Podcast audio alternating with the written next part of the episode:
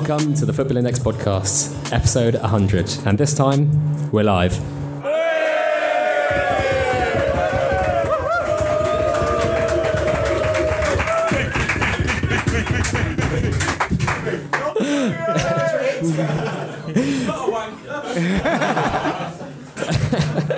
Today, I'm at the Astronomer pub in Liverpool Street, London, for a very special episode of the podcast. I am joined by Sam Freedman. How are you doing, man? I'm very good, thank you. Thank you for coming on the show. How have you No been? Tell us a bit about yourself for those that don't know. Sure. Before I, will just say that, I'll just say um, when I first agreed to do this, you told me that uh, I asked you the other panelists were going to be, and you said, "Oh, there's going to be someone called Tall Bob," and I was like, "I was like, is that ironic? That tall?" It's like, no, he's just really, really tall. So uh, I'm. Uh, we're a nice contrast here. Yeah, I, I- Um, I, didn't mean to sit you guys next to each other. I didn't plan it, I promise. Um, yeah, my day job, I run a charity. I've always worked in education, and I used to work for the government in this country, uh, advising ministers on education, and now I run a charity that advises governments in mainly Africa and other countries. Uh, about education policy, so absolutely nothing to do with football. And joined Football Index just over a year ago, summer 2018. Um, did your pod a couple of times since then. Um, I mean, my particular interest, um, my sort of academic interest in the market is very much around the cognitive psychology, the behavioural psychology of markets. Um, and that's kind of what we've discussed the last couple of times I've been on, on your pod. I think it's just such a fascinating example of how uh, behavioural psychology can be used to trade and make money. So that's um, been my main interest since joining. If you haven't realised by now, Sam is by far the smartest person in the room. We're also joined by another smart guy, maybe not as smart, if, is that all right in saying? Uh, Lee, many of you know as uh, Football Index SOTD on Twitter. How are you? Tell us a bit about yourself, for those that don't know who you are. Yeah, I'm good, thanks. Uh, thanks for letting Sam go first. uh, yeah, I'm good, other than staring at you lot. I'm not sure about this. I'm not sure. I'm not sure how I ended up here. Um, but yeah, I'm sort of ready for it. Ready for that? Why don't you dig, dig, dig into your uh, Football Index journey a little bit? Uh, so yeah, so I've been on the index three years. Uh, spoke to loads of people in this room about it. Loads of people outside of this room about it. Tweet a lot about it. Look at my portfolio quite a lot. And yeah, I'm generally an index addict. Um, this isn't Index Anonymous, but hang on, Nick's a former employee. He's in here somewhere, so if he don't grasp me up and get me suspended for uh, being an addict. But yeah, so yeah, I've been on Index three years. I really love the product. Um, it's not all about the money for me. I really like uh, sort of the fantasy aspect about it. And yeah, it's been great so far. Hopefully, it'll be great going forward as well. nice. So I've, I've got the smartest man in the room on the pod and also the tallest man. Maybe? Yeah, I don't know. Maybe need to do a, you know, a, height off after this. Uh, Tall Bob, how are you doing? Tell us a bit about yourself and uh, what you do as your day job, and also how you fell into the kind of football index uh, world. Is my mic still on? I'm just checking. I did drop my mic there. Probably. Um, yeah, good. um, yeah, I'm Bob. I like football. That's it. No, um, I joined the Football Index about two years ago. I work in TV production and I just bought a house and was like, I've got no money. How can I make some more money? And found Football Index. Um, I think it was like through Top Cashback or something like that. Some weird advert somewhere. Uh, I had seen it about six months before. Been on the website, didn't understand it. Looked again. I was like, oh no, this looks actually quite interesting. Put a little bit of money in and kind of gone from there, really. Fair play. So hopefully I've got the right people on the show to delve into what we're going to delve into. And we're I've first going thousands. I'm just here for support. Someone hug me. No. rem- remind remind myself to uh, to edit that out. Uh, so we're gonna we're going to start by speaking about the scoring matrix that recently changed, and I think um, Sam, you might you might have some really interesting thoughts about this because it might actually change the way people think about the index, the very you know underlying uh, properties or attributes, I guess, that are linked to the performance buzz. So, what, what did you make of it? The change that they kind of flipped the table, added so many different things to it. I thought it was really good. I mean, we talked last time I came on your pod about it because it was sort of announced that it might be happening um, back then. and I think they've done more or less the best possible job they could have done in terms of constructing a matrix that actually recognises proper performance. Um, if you look at the relationship now between the winners and the top scorers on PB and the uh, highest scored players on SofaScore or other scoring websites, they're now much more correlated than they were before, which says to me that they've got it right. They are actually now reflecting performance properly in what they've done, and they've picked out creativity, which is what we talked last time with sort of key passes and so on. But they've also they've sort of balanced that out with some sort of aerial duels and more defensive things as well. So I think overall they've made it um, much better. And from a trading point of view, what I really like about it is they've made it more predictable.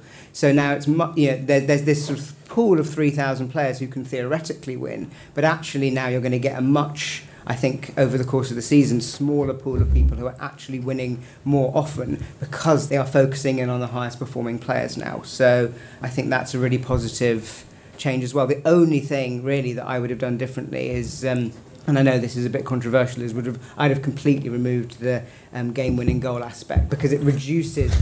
And I know we're going to get some disagreement on this one, but to me, anything that reduces randomness is a positive because it me- makes it more predictable and it makes it more easy to decide how to trade.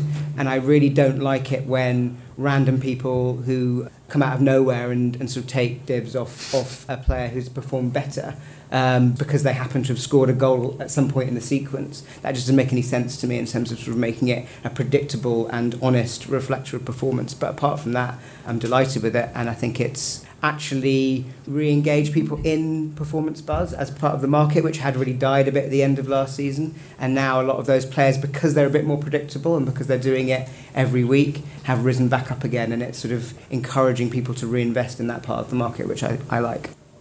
You really like game-winning goals, so uh, I I don't really like game winning goal. I just think goals should matter. So I think people who score goals should have got more chance of game winning goals, so their goals matter more. But I think in far as changing the matrix, I think my judgment is probably reserved at the moment. Uh, I don't really know.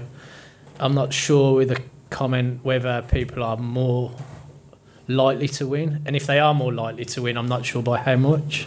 I think we'll probably find that out. I mean, we've seen De Bruyne win what a couple so far, but he's possibly done that before. I'm not convinced whether.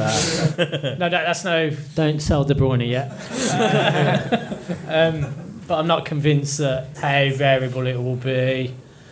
Yeah, I mean, there was a lot of the assists has obviously grown quite a lot, and I think more than the assists, the action behind assists, like the the way. So if you get assists, you probably get big chance created. You probably get all the other things. And I think um, that's quite probably quite heavy. I'm not sure yet. Uh, it's quite hard to tell. Um, but yeah. I kind of agree with both points in a, in a strange mix of the way. I actually like gaming winning goal because I like the randomness that it actually adds in. I think there's always someone on the other side of the coin. When that game winning goal goes in, someone's going to win, someone's going to lose, and you can the that you get that bet feeling when you go, oh, my player that I didn't think was in with a chance of winning, all of a sudden's nicked PB for the day. Yes, there are people on the other side of the coin going, oh, he's just nicked Messi's star player or whatever. Um, I've kind of taken a step back over the last month or so just to kind of see how the PB scores are going to play out. It's a little bit frustrating for me because all the players that I owned about two years ago are winning PB, and it's like, well, yeah, that's I think slightly improved it. I think it's better for the platform that players that people know. We've had a lot of new people join up this summer. Players that people know are winning the rewards, and I think that's quite key for the platform at this moment in time. Whether that's sustained, we'll see. But I overall quite like the changes. yeah, I think they've. At first, it was kind of shocking in terms of how much they changed, but mm. when you actually see it play out, it's been really positive. I think we want on pitch actions to really reflect on how valuable a player is, otherwise, it doesn't really make sense. I do wonder if they could have changed game winning goal to kind of meet in the middle between Sam and Lee so that it was actually the goal that goes in front, not the second goal in a, in a 7 1 drubbing. Do you know what I mean? I think keepers was probably the biggest change that we haven't really spoke about, but the keepers changed quite a lot in terms of actions and likelihood to win. I think we'll see them winning more on uh, single and double games more than ever. But yeah, that was probably the biggest change actually, rather than some of the other things. And I think the thing about the keeper actions as well, when the stats first came out, it wasn't really stats that you were really used to and, and, and could have easily found. I mean, there's a lot of you know stats heavy guys in this room. I'm sure that we're probably looking at that change in the matrix and thinking, where the hell do I find like keeper punches per year? And I'm sure you know Joel from Index Edge and uh, Bishop standing over there looming uh, from Index Gain probably found them pretty quickly. But apart from them, I was kind of frantically searching like where the hell do you find those? Anything to add on the on the keepers there? Yeah? I mean, I just say actually, I think the key thing with keepers is the long balls. That's what's made Mm. the real difference with that group. And I thought it would actually have more impact than it has done. We've had one keeper win on a triple day, which we had, I think there was only like three or four of those in the whole of last season. We've already had one of them, so I think you will see keepers winning more often, but probably not enough to really push up their value and create real kind of um, FOMO behind them. So I think you need a perfect storm, wouldn't you? You need it to need, be need someone who's in a row. likely to win MB at the same time, whether it's a De Mm. Gea or an Alisson or someone like that that it's kind of caught the attention. They've on a run of clean sheets, so you're picking up. I in hate plays keepers, as well. but you do get the clean sheet as well. Yeah. But you, you really want someone playing for a, a rubbish side who manages to get a clean sheet in a game where they've been yeah. there's been a hundred shots against Yeah. him Yeah. and kicks loads of long balls, and then you're going to get someone. But that's just not that mix of things isn't going to happen that often. Mm, But when it does, they will score very highly. Yeah. It's like the guy from the Serie A who saved like Yeah. 25 shots or Like Seppi whatever. or whatever. What was his name? Yeah. Dragowski or something like Oh that? yeah, Dragowski last Yeah, season, like yeah. you need kind of a miracle from a from a Yeah. smaller team to, to do something like that. But uh, Lee, you were going to say something. No, I'm I'm just saying that they. I think they're much I know you hate keepers, but I hate keepers, but uh, I can see why people go for them at like 25, 26p, and I don't think they've really took off this year as many people would, would have thought. And I think that's just because of uh, the hype around the goal scorers and people playing into them. But we could see that change. But I think they've definitely the index in terms of matrix changes is probably goalkeeper position and creative players is the is the big change. There was like a lot of speculation whenever an announcement was made from Football Index that it was something to do with keepers, right? So maybe those keepers have had so much like hype into them in and out that when it actually happened, that they became more valuable. People were just kind of like, I can't really bother with this. People have made good money. I'm looking at Daniello. Daniello? made good money off keepers. I'd Yeah. Yeah. Has it changed your, your trading style at all, the new Matrix, though? Because I suppose when they flip the table that much, you kind of have to evaluate everyone in your portfolio, everyone you hold in a, in a completely different manner, right? Yeah, like I said before, I think it's pretty set piece heavy, or has come across that way. So I think people are laying, you know, piling into set piece takers at the moment. Um, whether they win is another matter, or whether they just score well. And I think that's probably what the index will find out in the next few months. Is are these just good scorers, or are these winners? And I think, uh, yeah, we'll, we'll find that out. I think it's too early to say.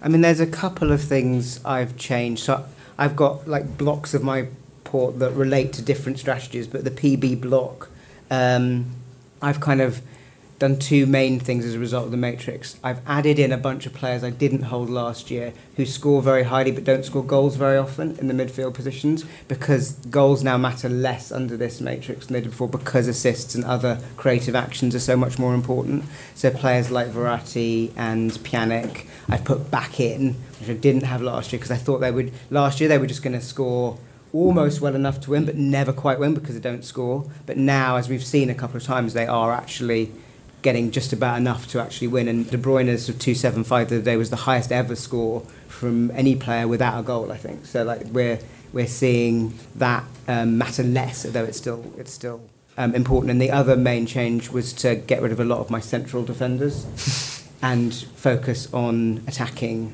wing back and full back type players.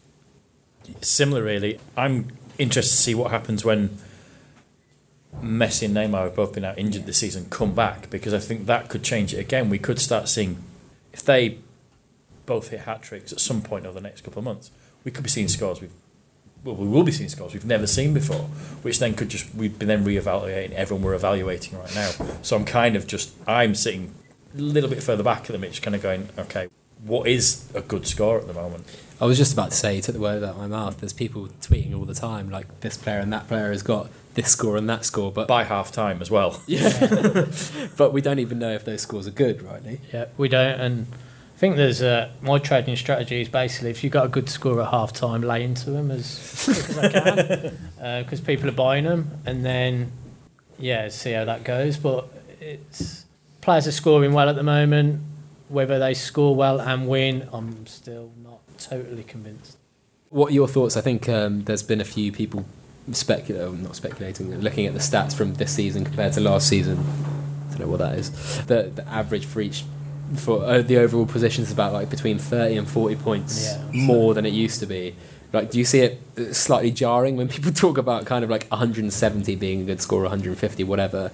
Yeah, I think you've got to readjust about season, yeah. 30 or 40 from anything last season. So, yeah, so you'd be, you won't get many treble days, I, I think, where, you, where 250, below 250 is going to win now, certainly in the midfield category. So, yeah, you can't keep the old set of data in your head. You've got to sort of start processing with a new set of, um, set of data. I actually think, but you've also got to take into account with the Champions League game coming up they're on a 1.25 multiplier. Mm. So you're going to get people who don't realise that, um, thinking that these players are getting unbelievable scores because they're on this multiplier. Um, I think Messi, when he scored five goals in that Champions League game, would probably have got 500 now with a Against multiplier Leverkusen, like yeah, that yeah, Wow. against Leverkusen. So we, that's just one to watch. People overreacting to. I think. Do you think when do you think when when they apply the multiplier? I think they're going to apply it f- immediately. Yeah, I think it's going to be for from all the European first set of games competition, yeah. after the internationals. Yeah. It's, it's But you're gonna have you're gonna have scores that are integers, right? I'm really them wondering all. about that. Yeah, how are they going to deal with whole numbers with Yeah, a 1.25 multiplier? Yeah.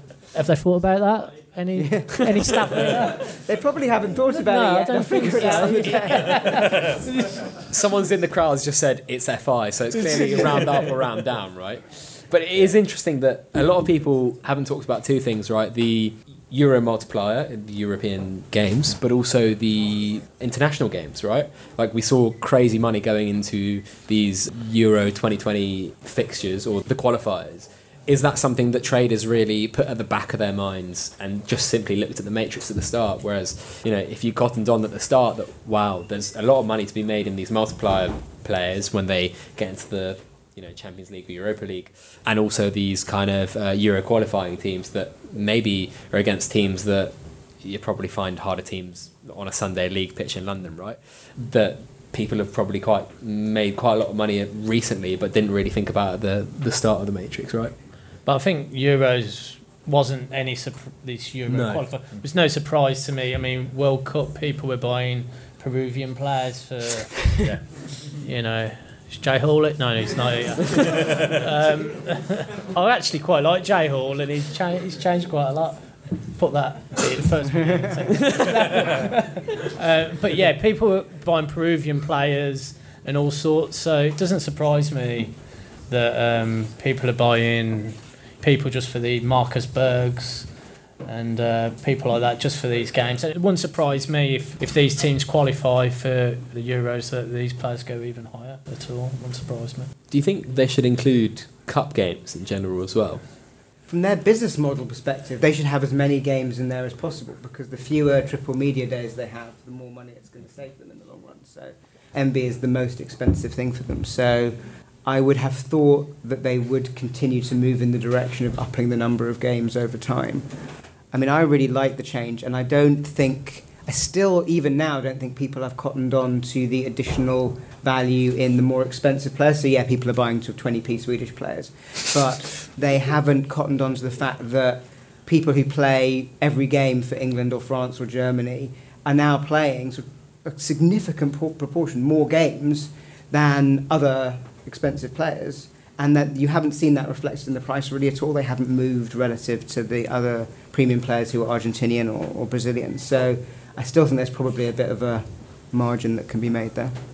Bob, you looked like you were about to say something, but then stopped yourself. I would like to see the cup games in, but I think they've got a massive problem that a lot of games they're just gonna not have a lot of the players on the index. That's the problem when you've got Man City playing Rotherham Or potentially the data. or the data for it as well. Yeah. Um, everyone comparing City players are going to smash them five, six. I mean, they do it with most teams anyway. But what it does gain you is players that are on the index that are maybe with are on loan to League One, League Two, Championship teams. So it might make it more interesting in that respect. But there's a few tricky issues to get around there. I think. I think the last question from me to you guys about the Matrix is: Do you think it will change again? For like for me, I think that crosses are probably too heavily weighted and passes are probably too heavily weighted. Do you think Football Index will iterate on this Matrix again? I Don't know. It depends if my Apple wins. I think. no, no, I don't know. I, possibly. I, I think crosses might be not crosses. I think corners. Mm. There was an interesting. Uh, could they take that out? I don't know. I don't know if they could take crosses out, but there was a. could they take corners out? Though cor- crosses from corners. Hmm. I don't know, but there was an interesting video that um, Tifo Football made about how set pieces are becoming less and less valuable in football, and it really kind of opened my eyes as to how you know few corners actually lead to big chances, let alone goals. So I don't know if Football Index are trying to move in that direction because that's kind of how modern football is is evolving. Is like less people are scoring through corners, so to speak. But again, on the Matrix, it's reflected that those corner piece or set piece takers and corner takers are doing really well, right? Yeah, I mean, at the moment, everyone's buying corner takers. Right? I'm getting spreadsheets from Football Index AS. He's not here, but uh, at two two p.m. in the morning with all the corner takers on. But uh, yeah, I mean, they're- that's what everyone's buying at the moment. But there's obviously a saturation point on that. We saw that when PB first started, though, right? Yeah, like everyone looked at the, the guys that, as you mentioned, scored highly but never really won, and we're, we're seeing that again. Like I think Yeah. you know in the Inter game with Sensi and um, Brozovic, both scored really high, both went up, but only won one, right? So, do you think there'll be like kind of a consolidation of these PB players in, Yeah, the and they'll have to plateau at some point, and because they always do. But I think there's probably a bit more. The game now is people looking for ones who have people haven't spotted yet, like Sarhina, um, Verda, um, and sort of the ones who are still under a pound you might be able to get on still. I think they're those players who might sort of win three or four a season are there's probably a two pound kind of limit on most of them, so um, they'll plateau. My thing is, we're going through a certain style of football at the minute, with especially Pep and Klopp's influence. In three, four years' time, a completely different style of football could be in place. Does the Matrix need to adapt every time that happens? Hmm. And that's my only worry. It's like I think, for me, I don't think they should change the Matrix again because I am investing right now based on what that Matrix is. To change it again in a year and then another year and year after that, I think could get really messy for people.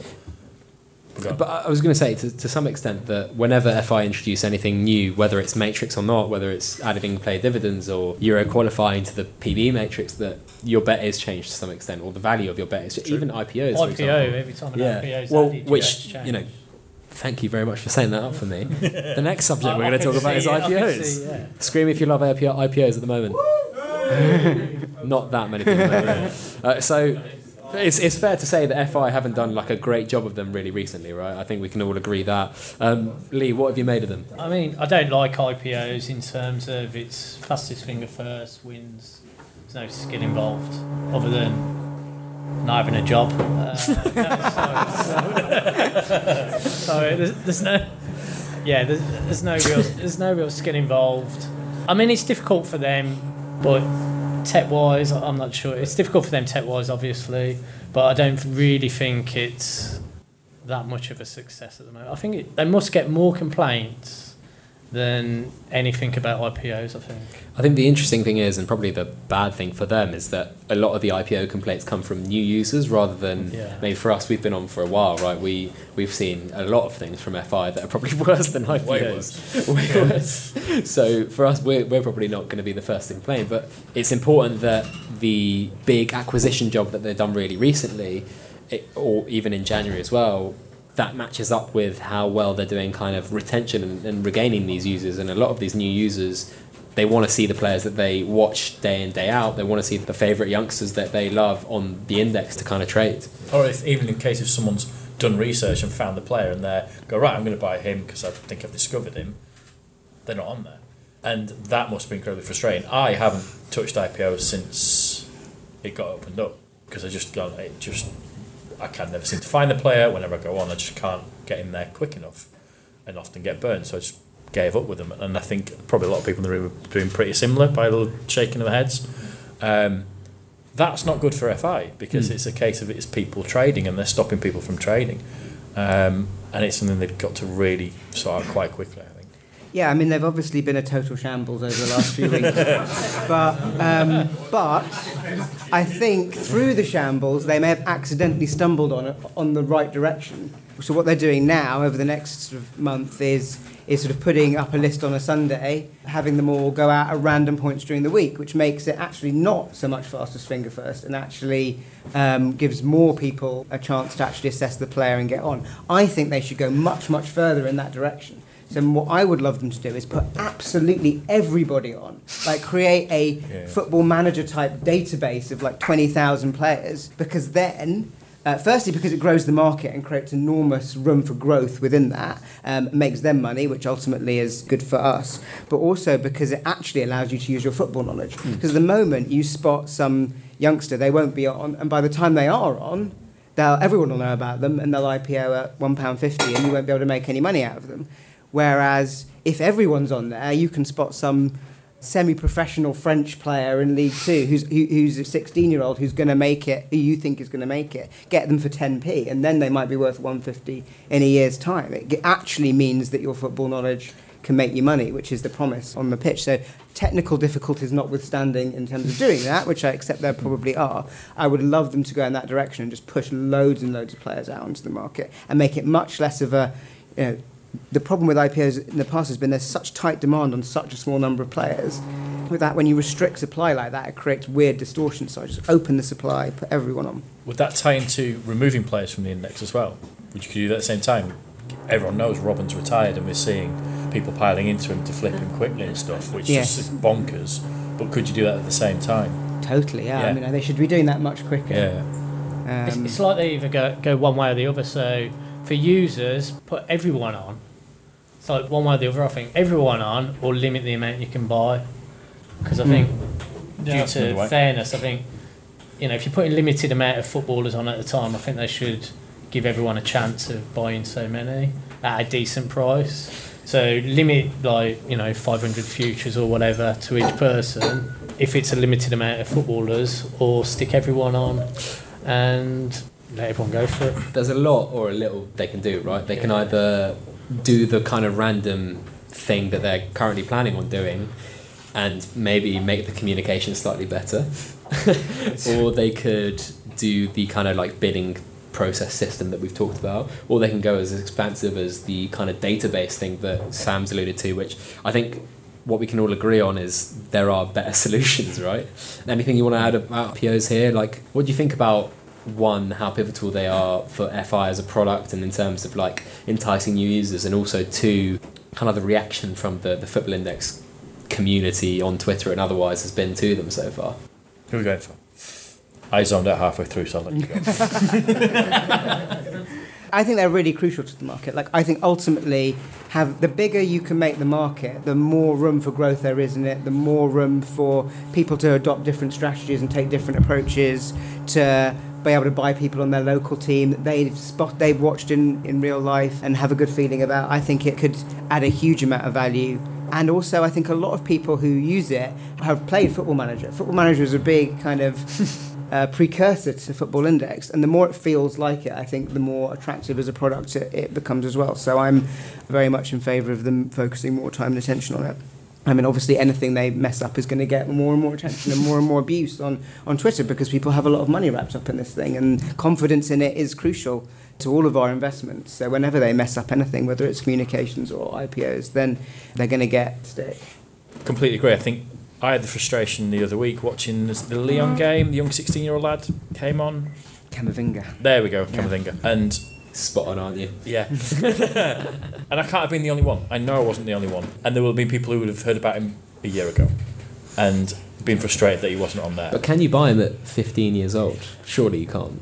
Like from a legal betting. I was going to say, yeah, I don't think we can actually buy him. We're not into s- But we're not slave buying trade. anybody. Yeah, yeah. Yeah, we're- We don't own Neymar. Yeah, exactly. I mean, there's no slavery going on at any stage. No, but you know what I mean. Like, Yeah. I don't know if there's any. I mean, you could legal probably, you standing. probably. I don't think there's any legal reason, but I think you might want to say Yeah. 16. But I'll But- just buy Messi's kids now. and just hope.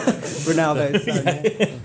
The other side of it that we haven't talked about is the actual price of some of the IPO prices that are coming out, which some of them would just seem absolutely ludicrous. Oh, go on, pulling your face. But, but people are still buying, so Yeah, true. if people are still buying, then they seem priced correctly to me. Otherwise, people wouldn't buy. and But I think people are buying just because they're an IPO. That's the thing, right? Like there was someone, I think it might have even been someone in the room, maybe Soccer Index, who was saying, um, he said, "Oh, if so and so had been IPO'd right now, and these were players that were kind of between eight EP and a pound, they'd have flown right up." And maybe it's just kind of like that self-fulfilling prophecy. And I mm. know that word or that phrase is thrown around a lot in kind of the Football Index Twitter community, but it might be true, right? Like you could take a player right now that isn't really doing much, say 60, 70, 80p, IPO them at £1.20 and they might go to £1.70, 80, you don't even know. I mean, these players weren't going up 10p. They've, they've recently they've been going up 80 and 90p. So, mm. I mean, it's it's tough to you put them in too low. Everyone's Yeah. taking money out to buy them, mm. and then But it's, I it's all mean, because you're yeah. creating a demand problem. Like they, they're Yeah. by putting so few people onto the index, yeah, and because people like them, when you have them, everyone buys into them. If you had more supply, then people wouldn't they wouldn't be being Yeah, pushed I up agree. so much. I, so. I think they ha- either have to put so many out at a random time that people are going to be like, oh crap, I'm going to have to focus on X, Y, and Z. Or they're going to have to do some sort of like bidding process or this kind of more football manager style expansive approach. No more thoughts on IPOs? I thought that would be get a few people's bloods boiling. I think because I've stayed away from them for so long, I kind of have. people love them though. well, the, yeah, some, yeah. People I've- make loads of money off. Yeah. the only ones I've ever made money lost off are the thousands on ones are the ones that happen when they put them out in the middle of the night because my toddler woke me up in the middle of the night and I just happened to see them. So it's like, oh wow, I can get on some IPOs. I think the, the thing about it is though, like, there's never going to be a. There was a lot of people like complaining a lot about that process, right? But there's never going to be a good time to IPO players, right? 2 a.m. or 2 p.m. Someone's going to be a meet in a meeting. Someone's going to be asleep. You're not going to be able to cater it to everyone. It's impossible. So uh, IPOs, I think that's something that FI have to work on. Uh, the next bit we're going to talk about is where you guys see football in the next 12 to 18 months. And I think Bob, we were kind of having a beer over at the bar earlier, talking about how Yeah, I bought the beer. people people are really excited about this next year, but we might actually see a kind of like a foundational consolidatory uh, year. Lee's just popped off for a beer. Yeah. I've seen Nick go in the toilet. We'll, we'll discount Lee for the whole of this portion. Turn off the mic, Jesus. I didn't think it'd get that controversial about IPOs. So, Bob, um, what, what do you think of the, the index for the next 12 to 18 months since we've just been, you know, degraded to three members rather than four? I think you've got to look to look at the next 18 months. You've got to look at the last 10 months, and I think we saw a massive growth in January. A lot of new users joining. I think we've seen a massive growth over the last month or so as well. I think a lot of people joined the index this summer that we probably haven't realised. Anybody new in the room actually? Been joining the last month, six weeks? Who's joined in 2019? Hands up. So that's one out of two people in the room. No, um, uh, no, that's, probably, that's not. Yeah, about, Eh, probably one out of three, four. one yeah, out of three, four. bad. Yeah. Um, last three months. Okay, yeah. All right, all right, not too bad.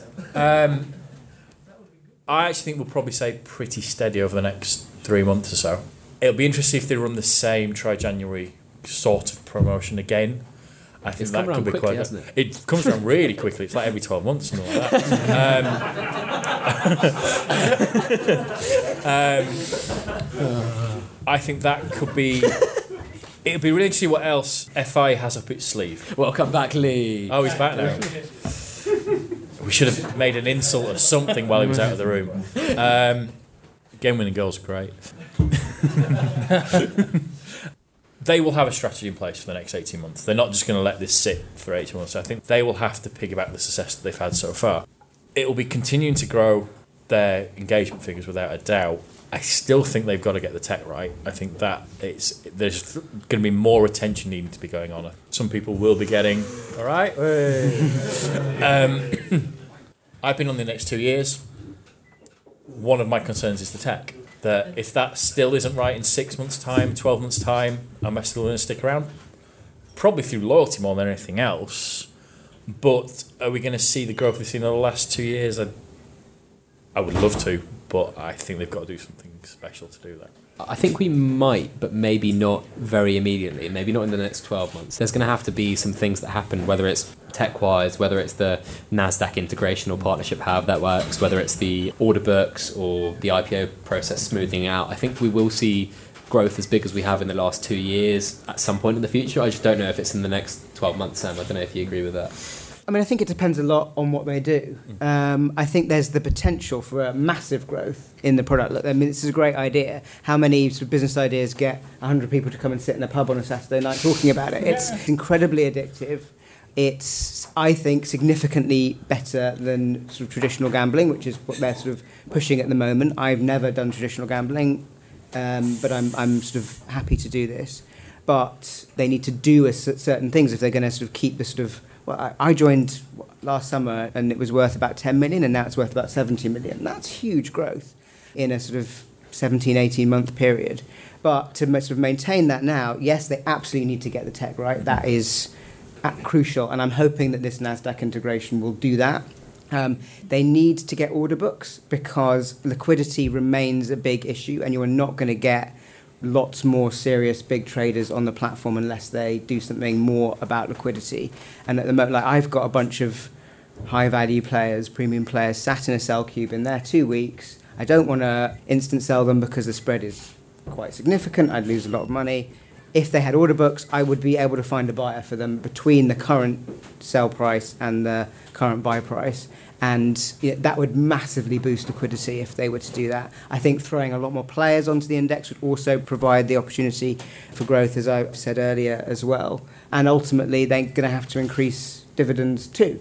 So there's a whole bunch of things that they can roll out in pieces over the next 18 months. And if they hit each one of those, they could get very, very serious growth. And there will be a tipping point there'll be a moment when this becomes a normal thing to do. Like when, if they get it right, I mean, it could, it could not, but if they hit, if they hit it right, there'll be a moment when this becomes a very common, normal thing that people talk about in the pub on a Saturday, and they could go to a, a billion pound market. I honestly believe they could get to a billion quid if they get the, uh, not in 18 months, but eventually, if they get the sequencing right over the next uh, 18 months. But tech is absolutely critical to that. Do you think with order books that's doable? Do you think that would make the product too complex for the everyday punter? I don't. I mean, it depend, again, it depends on how you do Yeah. them. But I don't. I mean, it is a complicated product anyway, and it's always going to attract a certain type of person who is happy with a certain level of complexity. But I think in order to really grow, they need more big traders. Yeah, they have very Yeah. few traders who have got more than hundred grand in. Actually, um, there are obviously a group of people who do. Anyone in the not- room with 100 grand in their account? No one's going to shout about that. two, two. There we go. They need, Beer, beers on those people Yeah. after this. it's great to have more users who are putting 20 quid in a week, but you really want people to come in with half a million quid. And they're not going to do that unless the tech is excellent and unless there's liquidity, and liquidity comes from order books. So, that for me is the two critical things. But that point about the 10, 20 pound user, those could be the 500,000 pounds investor, right? That doesn't necessarily have to be someone off, off the bat, but if it's someone that you can kind of acquire as a customer and then they kind of understand the product, love the product, and six months later, you know, you've told me a, a multiple amount of times that you didn't go really big into Football Index for about a year. It took me about a year to probably had fifteen hundred pound in first year, and then um, I started speaking to Ross Dyer that either people love or hate, and uh, realised how much money I did, and it gave me more confidence to put more in. Uh, in terms of where we are in 12 to 18 months, I think if we actually went back 12 to 18 months, and I was talking to RC and SG earlier, uh, they're in, this room if you want to speak to them later. Um, we've been saying, well, when do prices stop? And we're probably having the same conversation 12 months ago in terms of where the prices stop. And obviously, the more pe- the more expensive players get, the less relative returns to to prices. But I think it's difficult to tell. It's difficult to tell how far. I don't think any of us would have thought they'd have nearly half a million users in the middle of 2009. I, I probably, I think we, you probably put a question out saying how many users do you think they'll have by the end of 2019? I did like and a I think, prediction. yeah, and I think I said about 350 Yeah. and uh, it's going to be like 500 600,000 and I think order books as Sam said would create a professional even more professional gamblers I mean we've got quite a few that we know on Twitter, Panda, Big Don, professional gamblers. But I think you'll, if we get order books, I think we'll see even more money move across from places like Betfair onto the index if we see order books. So I think that could be, even though people are wary of them, I think that could be a game changer in terms of growth. But I think with order books, you probably need. I think the index are probably, as I see it, they're trying to grow the product, get more and more users to be able to introduce them, because you probably need about uh, twenty five percent of the money on the on the other side. Mm. And without the number of users, then um, that's not possible. So that's probably, obviously, I don't work there, but um, I think that's probably their tactic is to grow it as big as possible to a saturation point, and then get the, um, know, get that interest from the other side. It's going to be interesting how they work the order books in because Yeah. it, it seems like they've been coming for like over 18 months now. And I think uh, the pod that goes out with ASP tomorrow, we, we talked a lot about how they'd encourage people to put buy orders in. Because obviously, if you've got a cash balance of, say, a thousand quid, you kind of want to either spend that instantaneously or spend it on a player that you think is going to go up instantly after like an action happens, right? So how are they going to encourage people to put a buy order and say Neymar at like 650 just in case he breaks a leg or something? It's going to be interesting to see if they do something like with a commission structure to encourage people to like put buy orders in, whether they split the commission between buys and sells as we'd see in a lot of other exchanges and then incentivize people to buy orders in lower at the lower price and the commissions might be lower, for example. I don't know what they could do. I think I think I, s- I listened to the Talking Value um, pod yesterday, and I think the idea of having multiple buy orders, but Mm. once you've fulfilled one, the rest cancel. Mm, mm. I'm hoping they go down that route because therefore you'd be able to put a lot more buy orders out and have limited money and the rest cancel rather than like a Betfair model Mm. where you'd need to fulfill them up front. Yeah, Yeah. yeah, yeah. Any any more comments on, on the order books? I mean, I think initially, if they did it right now, I think you'd see most of. You'd only really see it being effective at the top of the market. I think on a few players, Yeah. like the Neymars and Mbappes and Messis, I think you probably would see quite a lot of activity. I think you wouldn't have enough users or money to see that happening lower down. But even that would help liquidity a lot because a lot of money is tied in in those top 20 players, which is kind of sitting there because people can't easily sell. Um, if you made that process quicker, uh, even that would release quite a lot of liquidity. So even, I think it would be worth doing as quickly as their tech allows them, which is probably with the Nasdaq platform whenever that happens. Yeah, I think uh, a lot of hopes are being pinned on that. Yes. Good on Um, Nasdaq. before, before we move on, just have to shout out to Index Gain, the uh, sponsor of the event. So uh, Bishop standing right over there. If you guys want to know,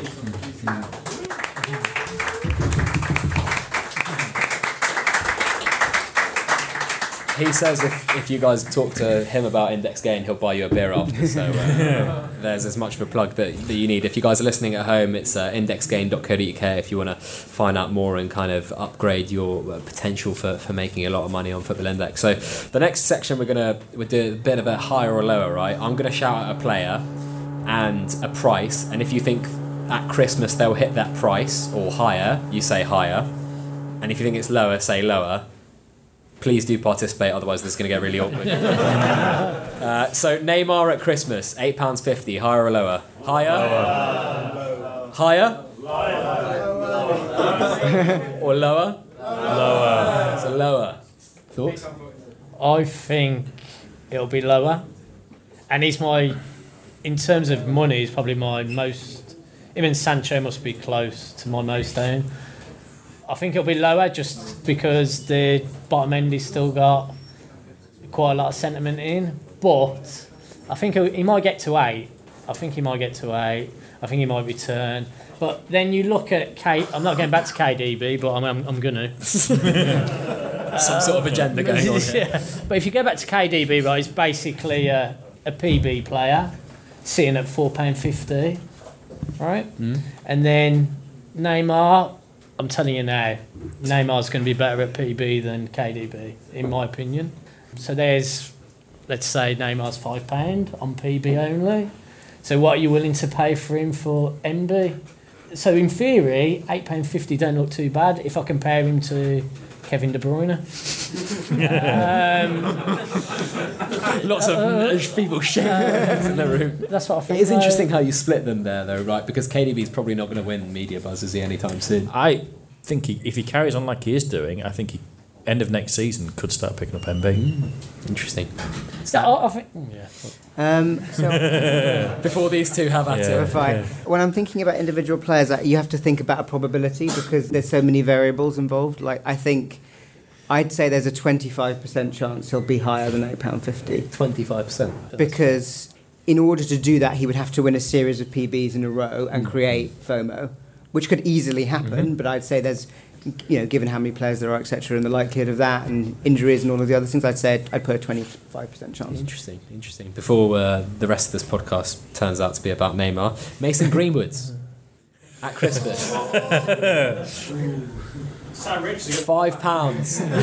Five pounds at Christmas. Higher? Higher. lower. Lower? I think he might go higher before. I'm not sure whether he'll be higher at Christmas. Mm, okay. So, I- Yes and no I, question. I, yeah, I, I do think he'll hit five pound beforehand, but I don't know if he'll be there on the 25th of December. I am going to say higher, purely because that's when I think he'll probably start his first game. Yeah. I genuinely think that that Christmas run could be when he actually genuinely starts up front. It could also depend on the follies there. They could also be rumoured to sign someone during Christmas, so True, true. got to weigh those two up. Yeah. Sam? I'd put a 75% probability on him being higher. You're not saying yes or no. You're Because giving that's a probability. but I'm actually making it a point by not saying yes or no, which is that you have to think probabilistically when Yeah. you're making these decisions. And I, I so I, the reason I'm saying 75% is that he's got two moments when he's going to get real momentum, which is when he starts a game and when he scores, Mm.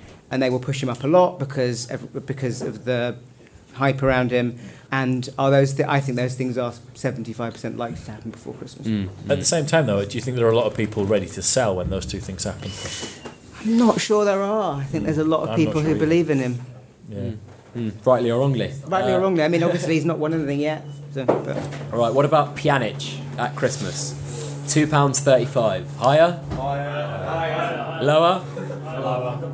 That wasn't very convincing. Higher? Lower? Highers probably have it. I think this is where the difficult PB ones are going to come in because if he doesn't win, there's no way he's in 235. if he does win, then yeah, maybe he might.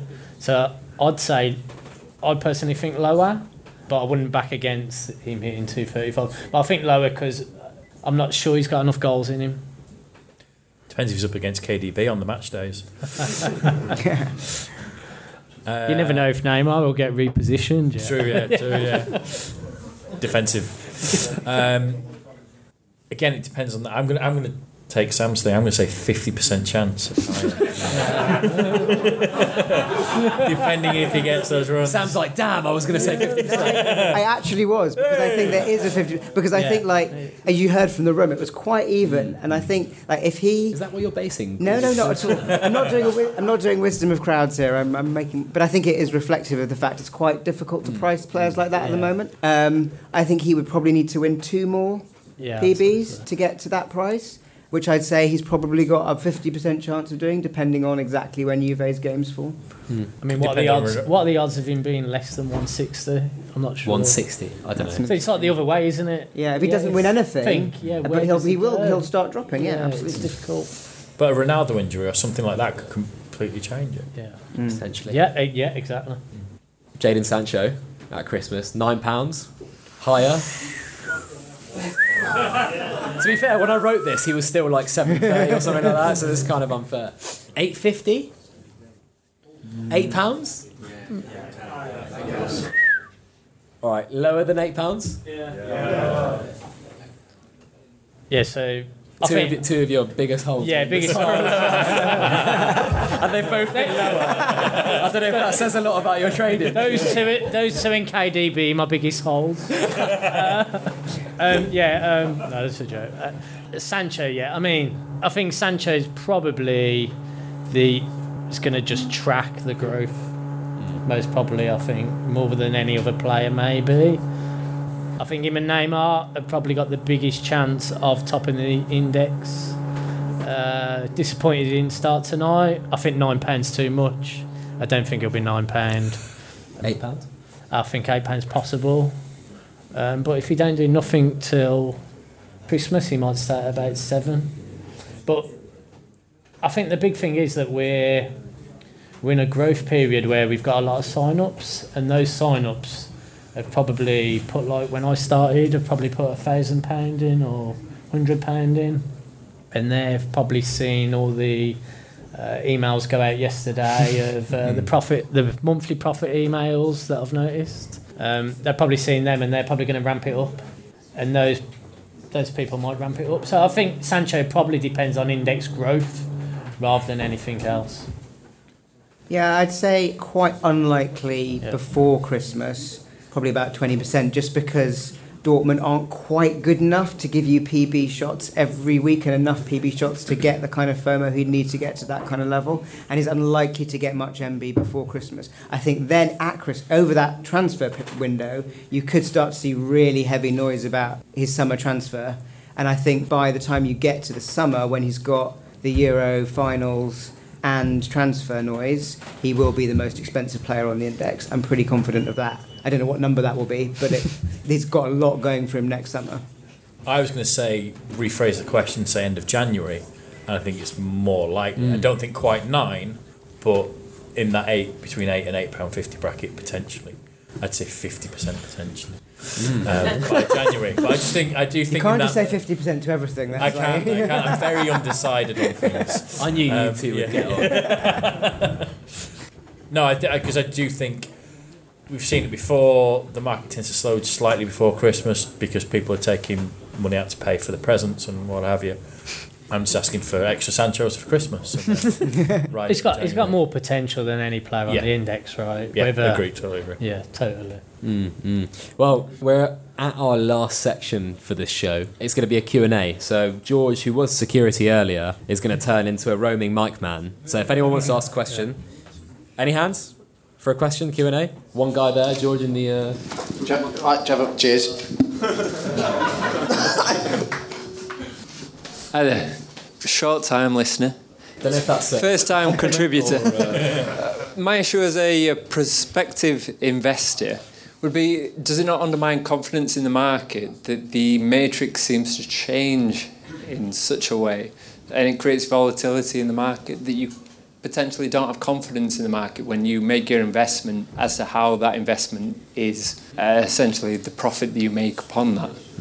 Sam, I think you talked a lot about the Matrix and Bob as well, how it could change depending on like football philosophy, so to speak. So, did you think that damages the confidence of a potential investor? I think one of the biggest issues for any new investor to jump over is the fact this is a very weird market because the market maker creates all of the value, both by like they can change divs, they can change the matrix, they can change the spreads. Like there's a whole pool. It's not just that. That's one thing that can create that can create change. There's a level of trust you have to put into the organisation that run it that you don't have to put in when you're trading Tesco shares or whatever because that has some intrinsic value in the outside world. So it's definitely one of their biggest risk areas. And I think if they mess about too much, they'll reduce that level of trust. I mean- I think they could do it once, but I wouldn't want them to do it a lot.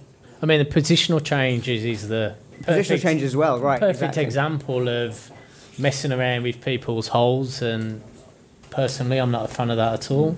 Mm. I think they need to lock them in.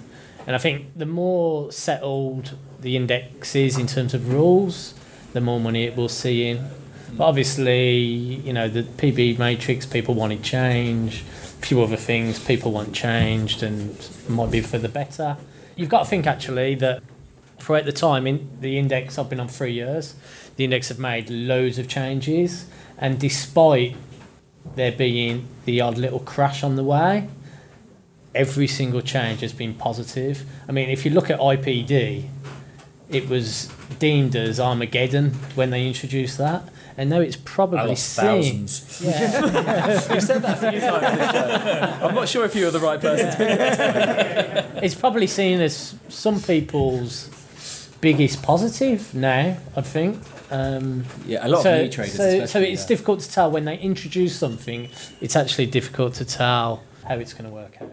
I think I said about when I was last on FigCast that I want a year where we're able to trade football, not everything else that Football Index is doing. Um, I actually now don't believe we will get that for at least three, possibly four years. I think there is always going to be changes that Football Index will will make, whether it's changed the, the matrix, even deposit bonuses and things like that, they have a massive effect on that market. And I've kind of accepted that now that that's what we're kind of trading. Um, I do think they have to get to the point though where they're not hmm. making those changes. Yeah, because at the moment you're betting not only on the players but what the company may or may Yeah. not do, right? Which I, is th- I think people are. Yeah. I think we've seen the drop off over this past week because people are potentially expecting the birthday bonus that they've done the hmm. last two years. People last Christmas were expecting the Christmas bonus they'd done until they came out and said we're not doing a Christmas bonus, and all of a sudden everyone, all right, okay, here's my money back in, and that's the case. I think certain people are. It's very preparing for difficult because you see a lot of. I mean, I'm on Twitter a lot. I'm sure a lot of many others are, but you have to be sympathetic with people who have placed their bets, and um, whatever people say, I think I think you do be, and I think it's hard for them to change. But so far, every change has been positive.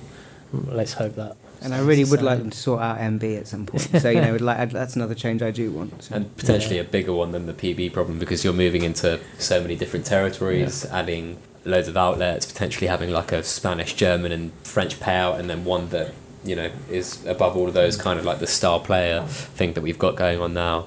Any other questions? Oh, Nick, Danilo, someone broke the seal. So th- this is for all of you, including you, Pat. If you were Adam Cole for the day, right, and you could make one change to Football Index and carte blanche, you can do whatever you want. What would you do? Lee, I was going to say ban GM key, GM. um,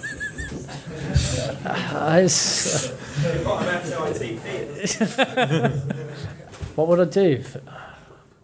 I think it's difficult. I'd, I'd up six four two PB.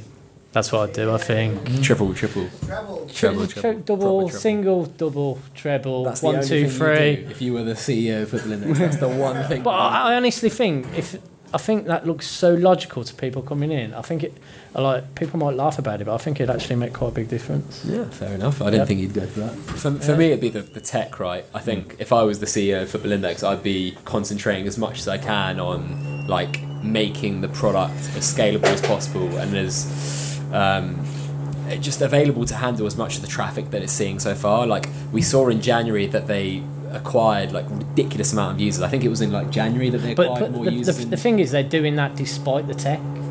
yeah, so- but but think about how much better it would be if the tech was right. Tech bothers me. However, the tech the tech bothers me, but I'm not sure in the growth period we're that concerned about it. That's I'm concerned I think about they can it. they can get away with it, but Yeah, I'm not can get away sure for it. how much longer. And I think you want to nip that in the bud before you get close to that period where they can't get you know ahead of it. Like if you look at all the apps that are really successful now or have come up or sprouted in the last like you know, say like five to ten years, a lot of them are like tech first and their tech is core to what their product is. I think that they really need to because at the moment they've got like a really good product, but they didn't start off with a really good tech, and now they're kind of like floated along for quite a while. But I'm not sure how much more that can continue. And you know, this isn't like in, not speaking in months, but it could be like a couple, three years, four years before someone's just like, I've had it with them not improving the system. So we can Um, vote on it afterwards. If I were Adam Cole for the day, I'd be worried about some of my previous careers. Um, or, or, or, no. I think or, you could be thinking back to them. I think my wife would have concerns. Um, I uh, um, there's a whole list of stuff I do which I've talked about during the course of this evening. So I think actually the probably the biggest thing I'd wa- I'd give them the list of everything I want them to do over the next 18 months, and I just tell them to believe in their own product more. They're too risk averse for me in terms of pushing growth. Like I think they missed a real trick not putting dividends up at the beginning of this year. I understand why they didn't because it's expensive to them and they, they're getting growth anyway. But they could have really ramped growth up much quicker if they'd just been a bit braver, I think. And I hope that when it comes to the tech, when it comes to putting more players on the index, when it comes to growth on all of those things, they just are a bit more they move a bit faster over the next year. Because I think ultimately, like they're going to have to sell this company on at some point. They, they want that rapid growth. I've always kind of thought about the aggressive thing is I'm not too sure about it, but I think they again this goes back to the tech point. When they got this many users acquired in January, they weren't really ready for it, right? They didn't really have the capabilities to onboard that many people, both from a tech standpoint, but also from like a people standpoint. I genuinely don't think they had enough customer Yeah. service people to Yeah, like yeah. onboard all these people. But if you did, and you just like I don't know, doubled your actual user base in, in, in a month, you could have gone a lot more aggressive. To your point, Bob, I don't know what would you do if you were a much taller version of Adam Cole. Uh, 100 percent deposit bonus. Uh, I lose thousands, but it'll be fine. Um, Whatever happens, you seem to lose. Thousands. Yeah, yeah. How many Uh, thousands have you got to lose? so not many. Um, I was going to say tech. I was that was going to be my thing. It it was get that right. I've always been impressed by what they've done with the marketing. I think that probably needs to ramp up a little bit more as well. Right, I think we've got time for two more two more questions. Anyone else? Two more questions. No? There was loads before. You got one, Danilo? Hi. So, what do you think of the spreads that they've been uh, just increasing to 20, 10% uh, just lately? The the price. The spreads. Oh, the spread. Sorry. But the inconsistency, which has always been there, which doesn't make sense, uh, logical sense to me anyway. But lately, we've seen 10, 20% slapped on people Hmm. for no apparent reason. Yeah, Lee, you've got really strong opinions on this. Yeah, I totally agree with Daniele. I think they're holding people back in terms of. I know quite a people, quite a lot of people who play in game, even though I don't really play in game, and they're put off by buying, which is obviously bad for everyone. And uh, yeah, I totally agree with you in terms of they're not positive at all. Um, I don't think there's any need for them really. Uh, unless they're not making money on goal scorers or whatever. I don't know the financials behind it, and I think that's the thing. But How can uh, you even tell if they're making money from, like, say, don't- we don't- IPDs? but even know. they can't, right? Because you can't attribute someone buying for like a goal or assist to if Yeah, someone's well- bought. Do you know what I mean? Because Yeah, we, we used to have know. that before even IPDs. Yeah, I think the inconsistency is the problem, and the comms in terms of what they should be is the problem. If everyone understood what they were and what they were going to be, then uh, that'd be good. But I think um, yeah, The- we don't, and that's the problem completely. There's a reason you don't see that market sell easily. For a lot of new users, I got burnt by it when I joined. Is that market selling isn't known to a lot of people when they first join to the index, and I think that's where FI are really kind of not being fair to the new joiners. And I think especially we've seen over this last week spreads come in in game of goal scorers because surely that must be costing FI in the commission. And they're going, actually, we, because all of a sudden everyone's trying to sell that goal scorer, the algorithm kicks in and it bungs a spread on because it thinks it's an injury or whatever. I don't personally believe that's what it is. Mm. And it's something that could, I think they've, that's somewhere where communications wise, I think they've got to do something quite soon as well because I think that could really harm. The, the thing is, it's a new thing. So mm. we've seen it in the World Cup, and we've not really seen it since then. And because it's a new thing, everyone's, oh, what's this? So then you sort of take a step back and think, well, I don't want to commit as much. And I think that's the problem for everyone because they don't know what's going to happen next. Yeah, I think that it looks like they've made a quite conscious decision to stop people selling off at midnight. That's what it looks like. And I'm not quite sure why, because I'd have thought that would be quite profitable to them.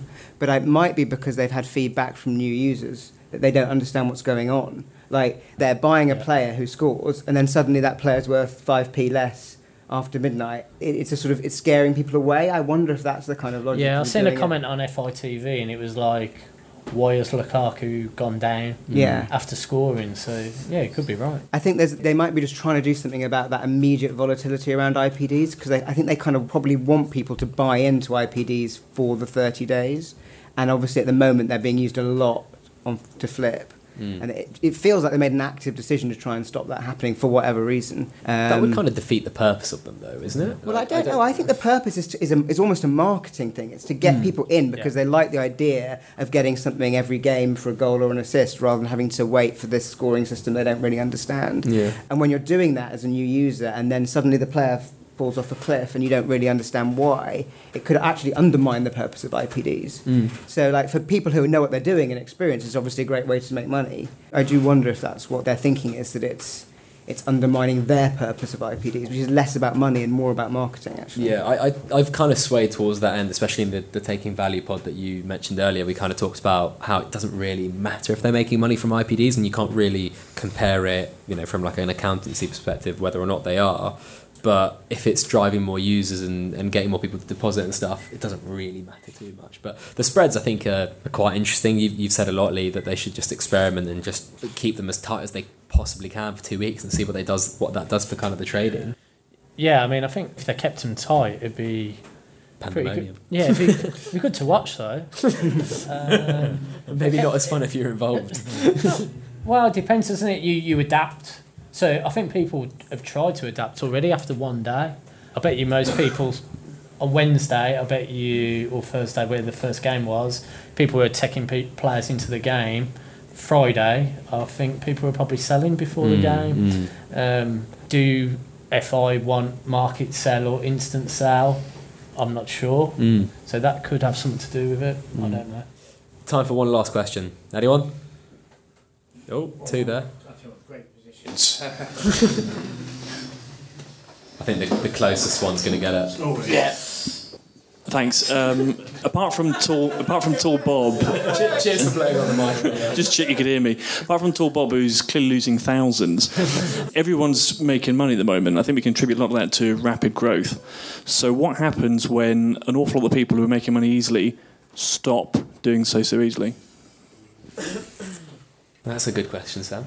It's a great question. I wonder how many people think they're making money because they're really skilled at the moment. I think there's, something called the, which you may, may know about, called the Dunning-Kruger effect, where, which means that most people think they're above average in any given thing, which obviously they can't be because it's averages. So most people think they're a better driver than average. I don't. I'm a crap driver, but most people think they're a better driver than average. And I think probably most people on FI think they're a better trader than average. And obviously they're not, which is why I don't look at how much money I'm making. I look at how much money I'm making versus the market. Like that's actually a much more important metric to me than how much money I'm making overall, because then I know whether to change my strategy or, or not. But I think a lot of people probably aren't doing that. And if it does stop, which I actually don't think is going to happen for quite a long time, I think there's a lot more growth, as I said, if they get things right. But at that point, the market will change a lot. Mm. And you'll suddenly have a lot of people realizing they're actually not very good at it and thinking about their strategy a lot more. But I think it's probably addictive enough that they won't immediately leave. They'll probably try and think about how to change their strategy first, and only after doing that and then failing again would they leave. So I think there's probably a window when that does eventually happen.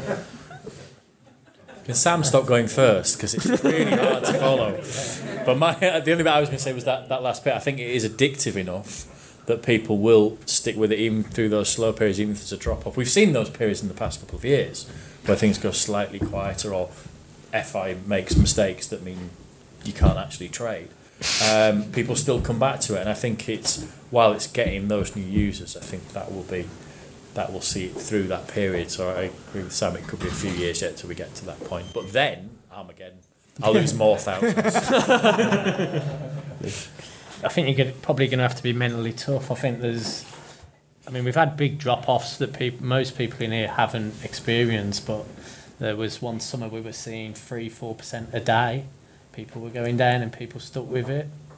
And uh, yeah, if that happened now, I'm not sure how it would go. That would be a lot more money as well that would actually drop out. I know, and it, yeah, I think we've got quite a lot more growth. Hmm. Uh, basically, people like trading footballers. Like you can forget the dividends. I think in terms of why people like playing FI, they just like trading footballers. Kids have been And doing that- it since they were six in exactly, the playground. and, It's, and we think we're kids now Yeah.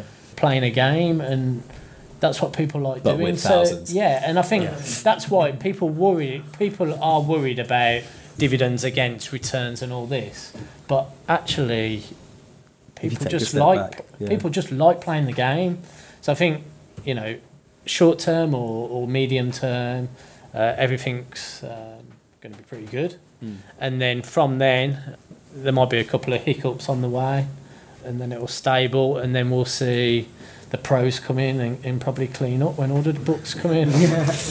yeah, I think on, on the back of that, and kind of to uh, Sam's point as well, the product is going to be so drastically different when that point comes, or eventually where there's like a market cap or whatever, that it will be completely different to what we know it as now, whether that's order books or whatever NASDAQ's partnership is and how that affects the product, whether there's IPDs are dwarfed or IPDs become like the, the forefront of the product. Like we just don't know what it's going to be like at that point. The one thing I will say though is that people stuck with it through those tough times because one, they really loved the product, as I think you alluded Yeah. to, but secondly, they'd made a lot of money prior to that. And I think that you look at it and say, at those times, people were really close to leaving because the comms were really bad, the tech was awful. But if those things are sorted, then there's less chance of those people like dropping through the cracks. So if there's like a two, three percent drop, people are going to be like, oh well, you know, I've still made quite a bit of money. I really love the product. You can't say a but, but the tech's shit. But the comms are awful. Like if those two things are cleaned up, I think there's a less percentage of people that are going to leave or when, when those The, things the happen. other thing worth mentioning is markets are never ever flat. You never get a flat market. They will either be going up or down. On any given day, it will always go up or down, and you'll have periods of, of dips and growth. So it won't actually be obvious when that's happening. It will take quite a long time to realise that the market has flattened out when it eventually happens. Because you'll get drops like we've seen, you know, in the last few weeks, and then you'll get rise again. And then people will think maybe it's going to keep rising, and it'll drop a bit, and it will actually you have to look at it over quite a long period before you can make that assessment, which also gives us more time as well. So I think even when it does happen, it won't be clear in until sort of three or four months in retrospect that it has happened. Any last comments? No, no. Well, uh, that rounds up a, a great show. Thank you very much for attending and thank you very much for listening. Before the rounds of applause, got, got to do the outro. I'm sorry. Uh, where can people find out more about you, Lee? Yeah, I'm on Twitter, uh, Football Index SOTD, and then yeah, have a beer with me afterwards. Uh, buy a beer for me afterwards, and yeah, I'm up for going out. So thank you. so whoever's up for it, I'm well up for it. Sam? Um, I'm on Index Gain under uh, Sam F, and I also have a Twitter account, Sam FR. Uh, however, I do tweet almost exclusively about politics and education, so if that's not your thing, it's probably not the place to come for football. Um, but you can find me there if you ever want to ask me anything. Uh, and yeah, I'm on uh, Twitter, surprisingly at tallbobfi. Um, if you want to learn how to lose thousands, Thanks very much for coming on, guys. Uh, if you guys are. oh. if you guys are listening and you're commuting, have a great commute. If you're not commuting, doing whatever you're doing, going out, or on the way back from a night out, which would be a weird thing to do, listen to podcasts. and lastly, sorry if we didn't get to answer all your questions, but thank you all for being here and thanks very much for the, the guests.